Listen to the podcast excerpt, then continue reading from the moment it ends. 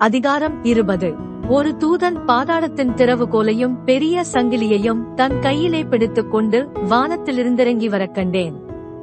பிசாசென்றும் சாத்தானென்றும் சொல்லப்பட்ட பழைய பாம்பாகிய வலுசற்பத்தை அவன் பிடித்து அதை ஆயிரம் வருஷமளவும் கட்டி வைத்து அந்த ஆயிரம் வருஷம் நிறைவேறும் வரைக்கும் அது ஜனங்களை மோசம் போக்காதபடிக்கு அதை பாதாளத்திலே தள்ளி அடைத்து அதன் மேல் முத்திரை போட்டான்.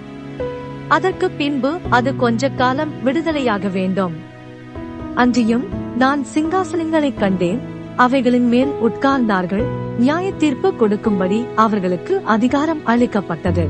இயேசுவை பற்றிய சாட்சி நிமித்தமும் தேவனுடைய வசனத்து நிமித்தமும் சிரச்சேதம் பண்ணப்பட்டவர்களுடைய ஆத்துமாக்களையும் மிருகத்தையாவது அதன் சொரூபத்தையாவது வணங்காமலும் தங்கள் நெற்றியிலும் தங்கள் கையிலும் அதன் முத்திரையை தரித்துக் கொள்ளாமலும் இருந்தவர்களையும் கண்டேன். அவர்கள் உயிர்த்து கிறிஸ்துவுடனே கூட ஆயிரம் வருஷம் அரசாண்டார்கள். மரணமடைந்த மற்றவர்கள் அந்த ஆயிரம் வருஷம் முடியும் அளவும் உயிரடையவில்லை.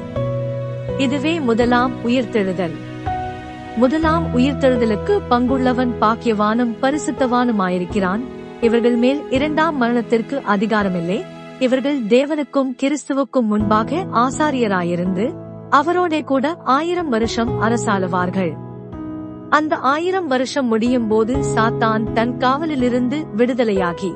பூமியின் நான்கு திசைகளிலும் உள்ள ஜாதிகளாகிய கோகையும் மாகோகையும் மோசம் போக்கும்படிக்கும் அவர்களை யுத்தத்திற்கு கூட்டிக் கொள்ளும்படிக்கும் புறப்படுவான். அவர்களுடைய தொகை கடற்கரை மணலத்தனையாயிருக்கும். அவர்கள் பூமி எங்கும் பரம்பி பரிசுத்தவான்களுடைய பாளையத்தையும் பிரியமான நகரத்தையும் வளைந்து கொண்டார்கள். அப்பொழுது தேவனால் வானத்திலிருந்து அக்கினி இறங்கி அவர்களை பட்சித்து போட்டது. மேலும் அவர்களை மோசம் போக்கின பிசாசானவன் மிருகமும் கள்ளத்தீர்க்கதரிசியும் இருக்கிற இடமாகிய அக்கினியும் கந்தகமுமான கடலிலே தள்ளப்பட்டான். அவர்கள் இரவும் பகலும் சதா காலங்களிலும் பாதிக்கப்படுவார்கள். பின்பு நான் பெரிய வெள்ளை சிங்காசனத்தையும் அதன் மேல் வீற்றிருக்கிறவரையும் கண்டேன் அவருடைய சமூகத்திலிருந்து பூமியும் வானமும் அகன்று போயின. அவைகளுக்கு இடங்காணப்படவில்லை மரித்தோராகிய சிறியோரையும் பெரியோரையும் தேவனுக்கு முன்பாக நிற்க கண்டேன்.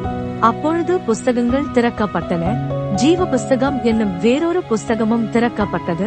அப்பொழுது அந்த புஸ்தகங்களில் எழுதப்பட்டவைகளின்படியே மரித்தோர் தங்கள் தங்கள் கிரியைகளுக்கு தக்கதாக நியாயத்தீர்ப்படைந்தார்கள் சமுத்திரம் தன்னில் உள்ள மரித்தோரை ஒப்புவித்தது. மரணமும் பாதாளமும் தங்களில் உள்ள மரித்தோரை ஒப்புவித்தன. யாவரும் தங்கள் தங்கள் கிரியைகளின்படியே நியாயத்தீர்ப்படைந்தார்கள். அப்பொழுது மரணமும் பாதாளமும் அக்கினிக் கடலிலே தள்ளப்பட்டன. இது இரண்டாம் மரணம். ஜீவ புஸ்தகத்திலே எழுதப்பட்டவனாக காணப்படாதவனவோனோ அவன் அக்கினிக் கடலிலே தள்ளப்பட்டான்.